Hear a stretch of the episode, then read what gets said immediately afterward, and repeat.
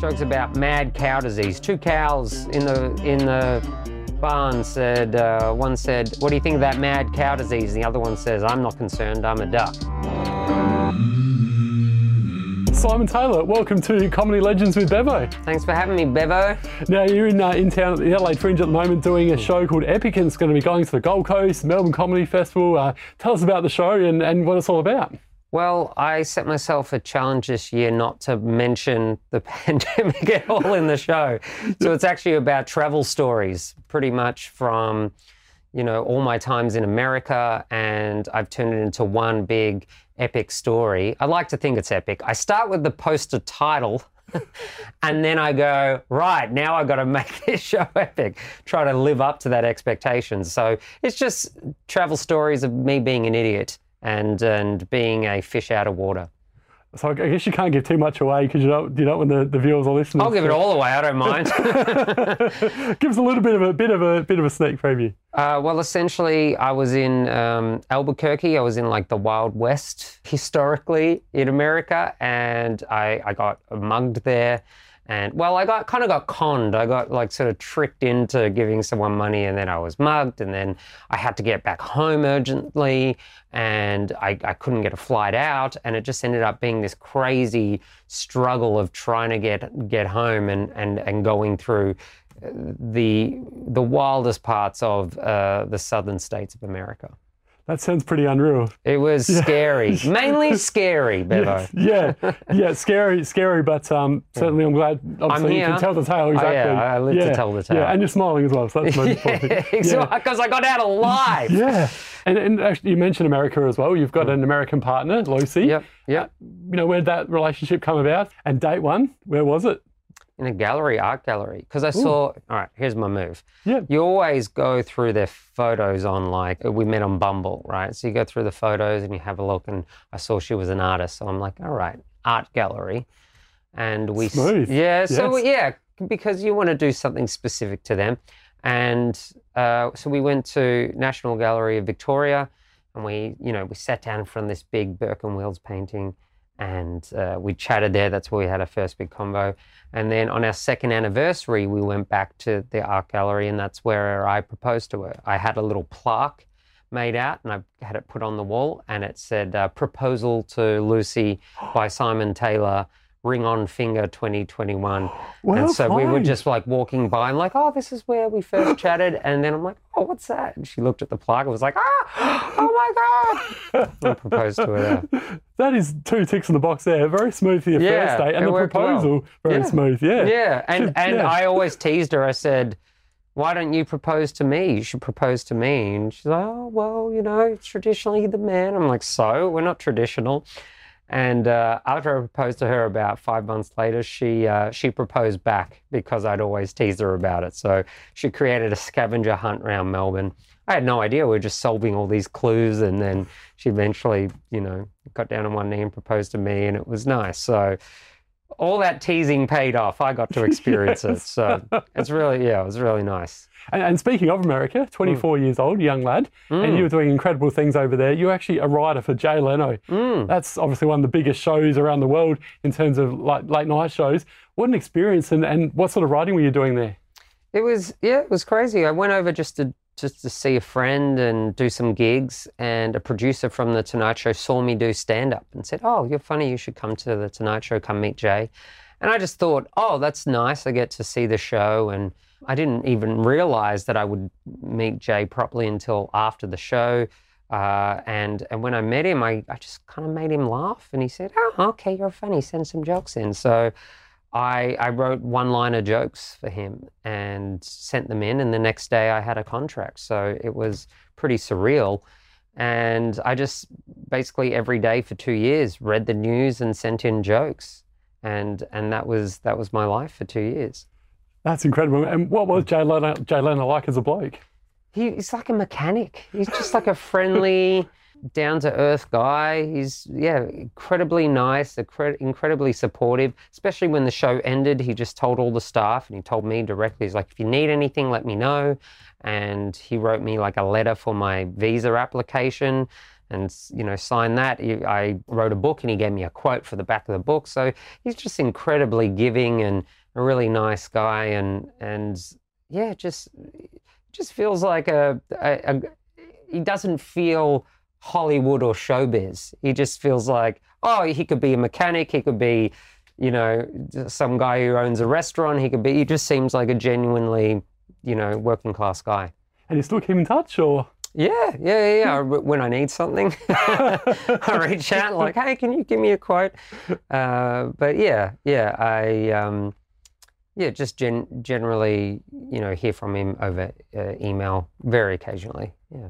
That's a wonderful story. Mm. And another wonderful story, um, speaking of writing, you've mm. also been doing some writing for a Netflix show. Now, let me get this correct, Magic for Humans? Magic for yeah. Humans. Yeah, Netflix, tell us more yeah. about that and your role there. Well, the first night that I was in Los Angeles when that producer saw me, I was doing a, a show for a magician. It was his lineup show. He was hosting it and I got a spot on it. So all the people I met that night are still my friends. So after writing for the Tonight Show, he kind of, you know, picked me up and said, hey, do, do you want more writing work? And so I worked on the, the Magic show. So I wrote a lot of jokes for it, but I, I did Magic for a little while when I was twenty, twenty-one, twenty-two, just quite enjoyed it. I was doing a lot of different styles of performance. I did improv, uh, did spoken word poetry. Uh, I was singing and things like that. I was just writing in all these different mediums because I was really enjoying performing, really. And then when stand-up came along, I'm like, oh, this is the most fun. I'll just stick with this. So when Magic for Humans came about, I had that background in magic that I could kind of draw on. So I kind of merged both worlds of my comedy writing, magic writing, and was able to come up with, yeah, what we were really proud of, quite a funny magic show. At no point is the host really like, okay, let's be serious. This is where we're going to blow your mind. We were actually taking the piss a lot, um, which is so enjoyable when you, you can just shake the sh seriousness out of something. You know, the Copperfield or the Chris Angel or the David Blaine are so like, you know, mysterious and I'm going to show you something that is going to change a lot. Like we get to get like throw that out and just be idiots with magic, and that was super fun. I want to take you back to your very first show doing stand-up. Mm. Um, what was that experience like? First ever stand-up gig, I think, was at the Comics Lounge in Melbourne, and it was just death. Like I just died so hard. I had, I think I'd watched a lot of comedians online and they just appeared to be all energy. Like if you came out with lots of energy and you acted things out, it'd be super funny. But I didn't realize there are jokes, there's a structure to a joke. You know, there's a setup and a punchline, and I didn't get that. So I came on stage like saying lots of things loudly with no actual substance to the, the joke or the bit. So I just flat out died, and I came off stage thinking, oh no, I need to do that again to get it right. And I think that's when I worked out I would be a stand-up, because if I had a good gig, I would, I'd want to do it again. If I had a bad gig, I needed to fix it, so I wanted to do it again. So irrespective of how well the set went, I needed to get back on stage. And that's kind of how I kind of treat it now of, of well, I got another gig ahead of me, I'll just do another one, I'll just do another one. And, and that's how you kind of look back and go, oh my goodness, I've been doing this for twelve years now. In, in terms of hecklers though, what's been some of the, you know, the, the best lines you've heard? There's two kind of hecklers. There's either like middle-aged men who are kind of alpha males and they think they're helping, and they'll, you know, they'll yell something out like, yeah, my missus said that, or something like dumb. And one, one guy, it was here in Adelaide actually, he said, um, oh, you know, you're crap, or I could do that better. And I said, what's your name? And he said, Kent. I said, it sounds super close to what I just thought you were. Um, and so that was, that was kind of like a nice moment that shut him up. But generally with, with hecklers, they're super drunk, and a heckler put down doesn't help because they just think they're part of the show. So they'll yell out and you shut them down, with a great line, and then they'll go, yeah, that's great. They're just, they're not, they're not capable. They don't have the capacity to be embarrassed anymore. They're too drunk. They don't, they're not aware that they're ruining the show for other people. So there gets to a certain level of drunkenness where you're not actually having a back and forth with them. They're just in their own world, and it's kind of better to try encourage them to leave. So the last time I, I had that, though, the group of friends that they were with kind of guided them out and got them out. So that was kind of nice. That was good teamwork. Because it would have been embarrassing for them as well. For their friends, yeah. They're yeah. Super, they were super embarrassed. So they just they just said, oh, we're so sorry. And they, they got their friend a, a cab and... and Uh, which is actually a very responsible thing to do. So I think exactly. I think we've had enough, uh, you know, uh, alcohol education in Australia to just send your mates home when they've had enough. Yeah. So it, it, that that was really heartening to see. Yeah, well said. And in terms of the passion for comedy, mm. where did it come from originally, Simon? Like, was there someone on T V that you had growing up as an idol, or yeah, where did you really get that that interest to want to be a stand-up comedian? Growing up, I always wanted to be a performer. Like, my dad told me I used to dress up as a clown a lot. I want to be a silly little slapstick clown. And so I was always drawn to that. I did drama at school and all that sort of stuff. I think growing up, I had like this C D of an Irish comedian, and he just told like pub jokes, you know, like, oh, Paddy went down to the construction site and asked the foreman for a job, and the foreman said, I don't have enough work for my own men. And Paddy said, well, that's fine, I won't be doing much. And like, just like dumb punchline-y, you know, silly punchline jokes like that. And I used to listen to those C Ds and and thought they were super funny, but they were just all like, you know, jokes about mad cow disease. Two cows in the, in the, Barnes said, uh, one said, what do you think of that mad cow disease? And the other one says, I'm not concerned, I'm a duck. You know, dumb dumb jokes like that, right? Silly jokes like that. That was what I thought stand-up was, just silly jokes. But then I saw Rod Quantock. Now, he was a political comedian, and he would do jokes about politicians, about the economy, about social issues. I was about thirteen, and, and it wasn't until then I realized, oh, comedy can be about something with substance. So when I started doing stand-up, I actually was drawn to that style of talking about things that I thought were important, about social issues, about the big issues that I thought were really important. So that's, uh, he was a big inspiration. You don't see him on T V much anymore, but he used to be the Captain Snooze guy. Oh. Rod Quantock, that was his big T V gig.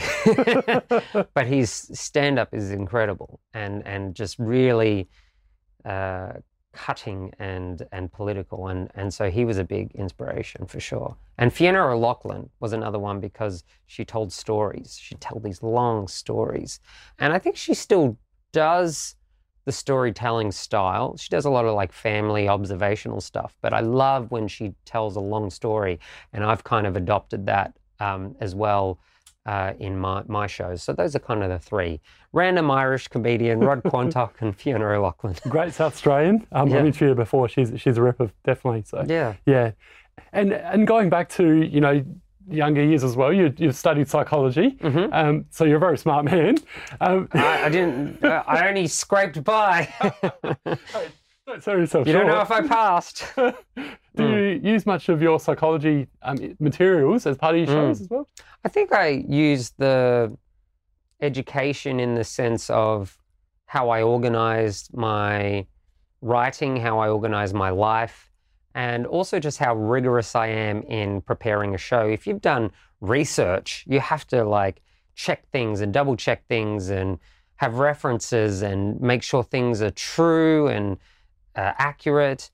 And in my stand-up, I actually quite like doing that as well. I'll, you know, even contact friends who are scientists going, is this accurate the way I'm making this joke? So it's just a strange commitment to science and academia that I have.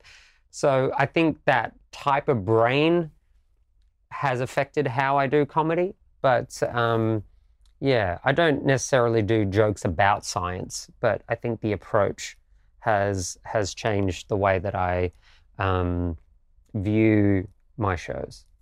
And obviously comedy is your main focus at the moment. Mm. Any thoughts in the future of, of using the psychology, you know, to get other jobs or?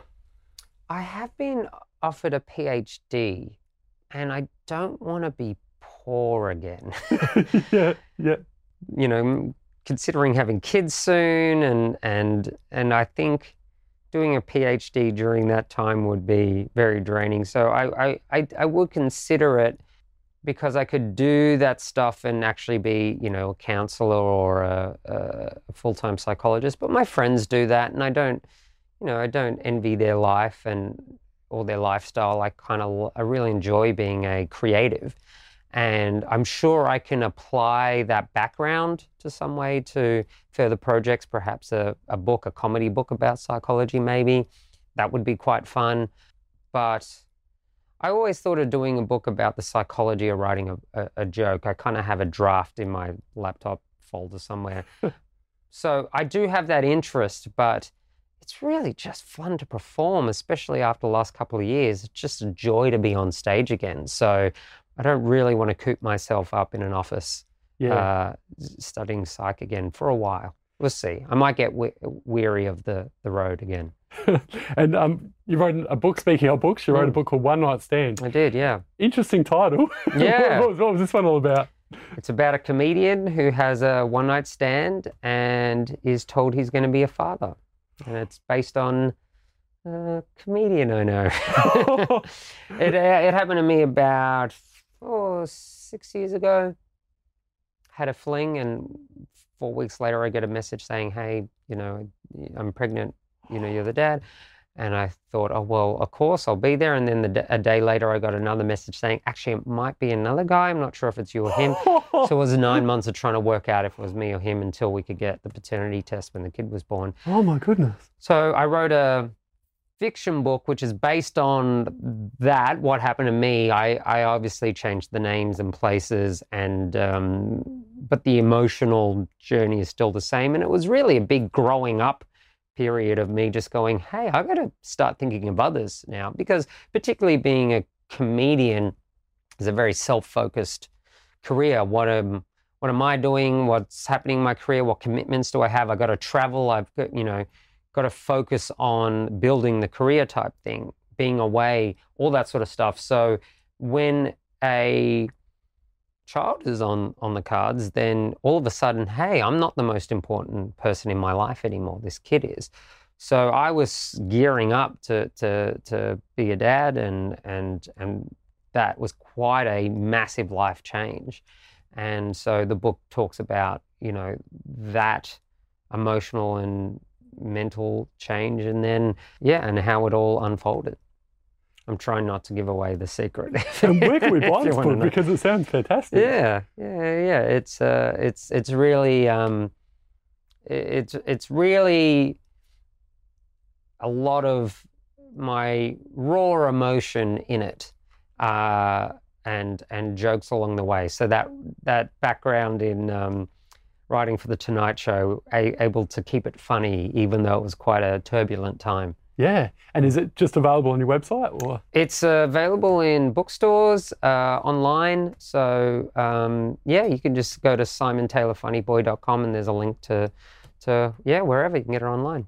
Beautiful. And speaking of that, you've just given it a plug. You, you, mm. Your shows, that's how sort of people can book as well for, for Adelaide, Melbourne, and Queensland going forward this year. Yeah, I just you know get on my mailing list and I'll. Uh, very, very occasionally let you know what I'm doing. So Simon Taylor Funny Boy is my website, and I have, uh, yeah, I have tour all around the country, and uh, books uh, out, and an audio book coming out of One Night Stand. So yeah, I got stuff, putting stuff out there. Love it. I'm definitely going to buy that one. That sounds like a ripper. Uh, before I let you go, I can't leave this conversation without talking about the Pies, Collingwood. Oh, yes. I'm a bit out of touch, to be honest, because I grew up with it. As I was saying, my, my dad is a one-eyed Collingwood supporter, so it was a religion growing up. And uh, I think the moment that it was clear to Dad that I wasn't as um, avid a supporter as he, he is, was he, when I was born, he signed me up for an M C C membership. So you get to go to the Melbourne Cricket Ground whenever you're a member. You get in the members section, you have priority tickets. And when I hit eighteen, that's when the membership came through, just because it took eighteen years for me to go up. It's a huge list, you know. And so when I hit eighteen, I have this membership now that costs three hundred bucks a year or whatever. Yeah. And my dad's like, you can go to games whenever you want. You get the members section. You have access to the grand finals, you know, pr uh, priority tickets. And I, I, I paid for it for, I think, two years, but I never, I think I went to one game. And so I had to begrudgingly, very sadly, tell my dad, break it to him. I had to come out as a, an entertainer and a, a lover of the arts. I'm like, I'm sorry, Dad, I can't, I'm not going to pay three hundred dollars a year for this M C C membership. I'm going to have to give it up. And so, yes, as much as I was indoctrinated into the, the world of Collingwood, I, um, yes, I moved into, into the arts. So I'll go see, you know, fifty shows during a festival, but I haven't seen a game in a long time. Ah, that's fair enough. Mm. Well, Simon Taylor, thanks so much for joining us on Comedy Legends with Bevo. Um, the show, Epic, can't wait to see it at the Adelaide Fringe, and as I mentioned previously as well, Gold Coast, Melbourne Comedy Festival, and, and um, other places this year, I presume, as well? Yeah, I'll be hitting uh, everywhere I can, uh, Sydney in May and uh, Perth when they let me in. Yes. Thanks again, mate. Thanks I for coming on. I appreciate it, Bevo.